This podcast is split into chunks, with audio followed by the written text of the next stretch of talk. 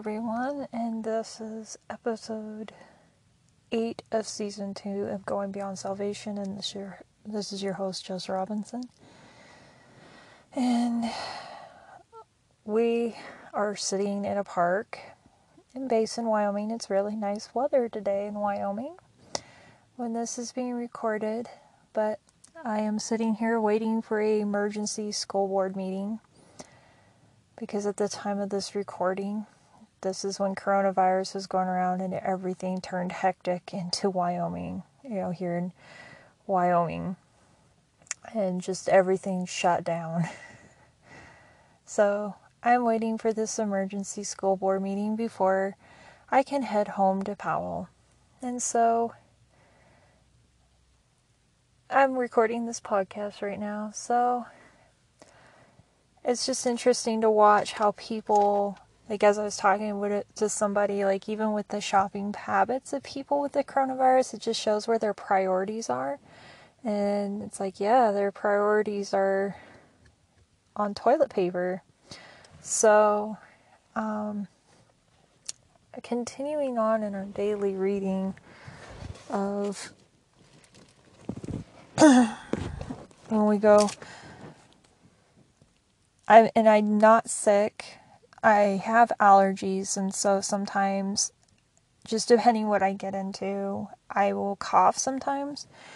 So I try to stop and cough, but sometimes it doesn't happen. So I have allergies, and that's what my problem is. So.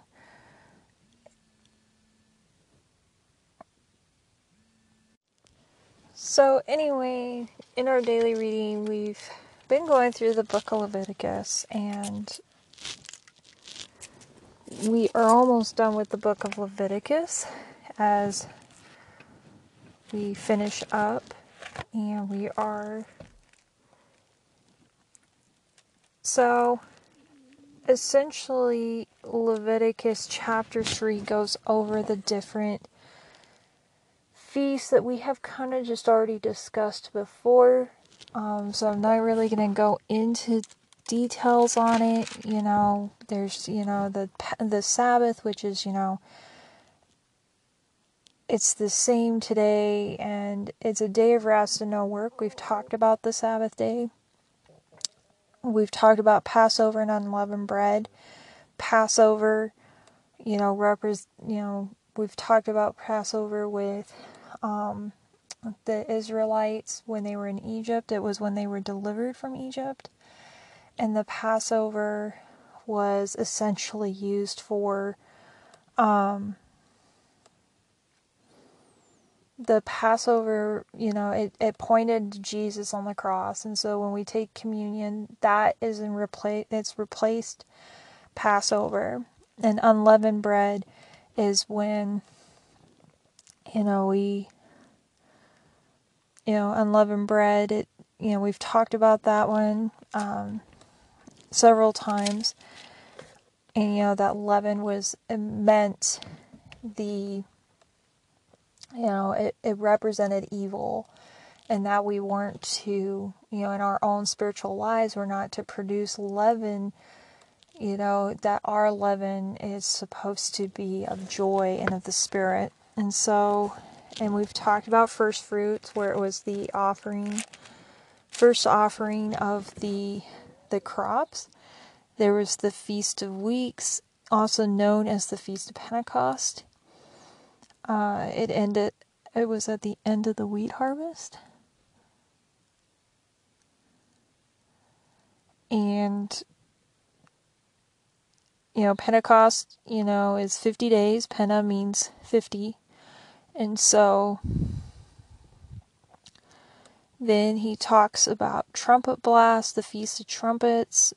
They, you know, that's it occurred on the first day of the seventh month. It was probably as a reminder of and a preparation for the the approaching Day of Atonement, in which we've talked about the Day of Atonement as well, where the priest went in and you know sacri- you know made a sacrifice for himself to cleanse his sins and also for the people for any sins that had not been atoned for.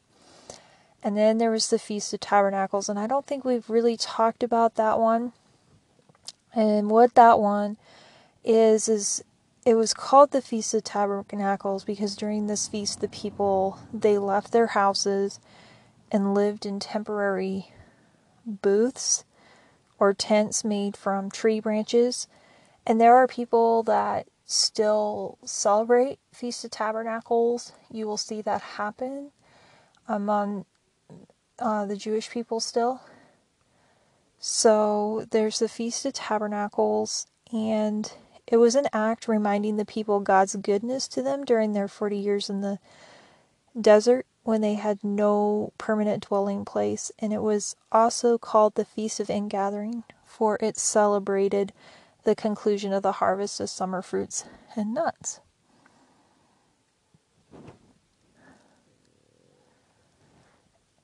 And so that is essentially chapter 23. And then we get into chapter 24. And I'm just going to go through all of 24, even though it says to end up in the daily reading, end up verse 20. It's just because it, it works all out. And there was the oil and, and bread set before the Lord. And uh, the 12 loaves, I just wanted to point out, represented the 12 tribes of Israel. And the Israelites' realization that they lived in God's presence and were always to be dedicated to Him. So, and that's how it is in our lives that, you know, we are the body of Christ and we are to to live dedicated to to him all the time. Then we have a story about somebody who blasphemies the name of the Lord and you see what they end up doing is when he blasphemies the name of the Lord, they actually waited for the Lord to pronounce judgment. And it seemed harsh that he had to die. And, you know, why couldn't he just, um, you know, sacrifice an offering? But I think, you know, God had you know, this had to be an example of holy and unholy. And it was almost because it was, you know, God's name so holy and it was held so sacred that, you know, he had to be stoned and that, and all of that. So it was made clear that, you know, it was made clear that, that, you know, he just wasn't saying what he wanted to say.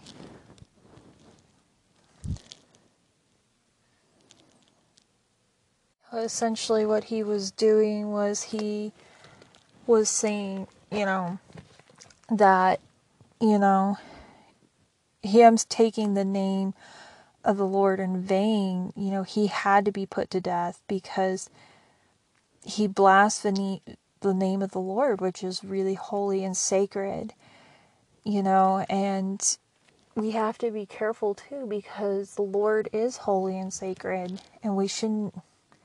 We have to be careful what we say, and you know, I really hate it when people say the Lord's name in vain. It makes my gut wrench, and all of that. And so, you know, he was living up to what what the law stated, and you know, the sin you know, the punish for, punishment for sin was death.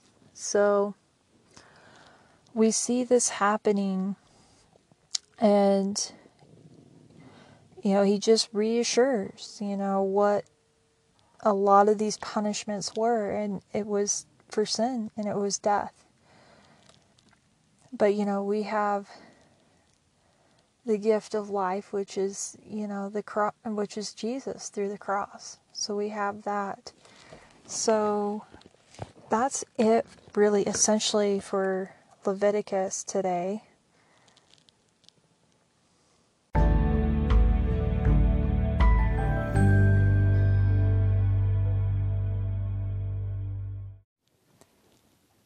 So, returning back, we we're going to talk about Mark today, and we go into Mark chapter 6, and we'll just go through verse 6 which is talking about Jesus. He goes back to his hometown of Nazareth. And we see that he is he's called a he's portrayed in the gospels as a prophet in a lot of ways. And it's just it's in keeping with the calling of a prophet in the Old Testament. And you know, the characteristics that identified Jesus as a prophet was he was a man of the Spirit and the Word. He was in intimate communion with God. He gave prophetic predictions.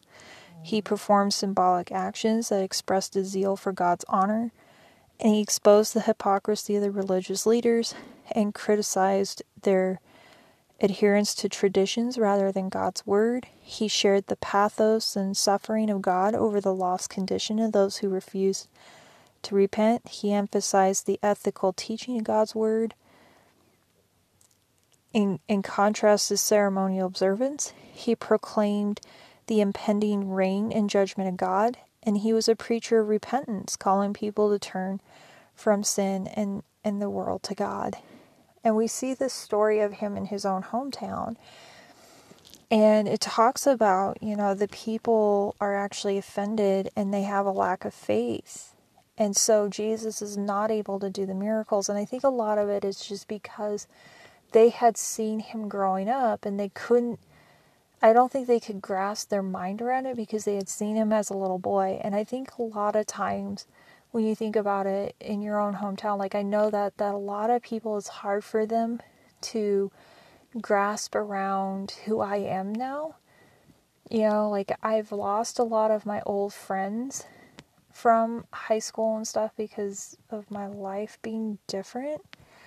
And they you know my life is totally different now and a lot of people can't grasp that.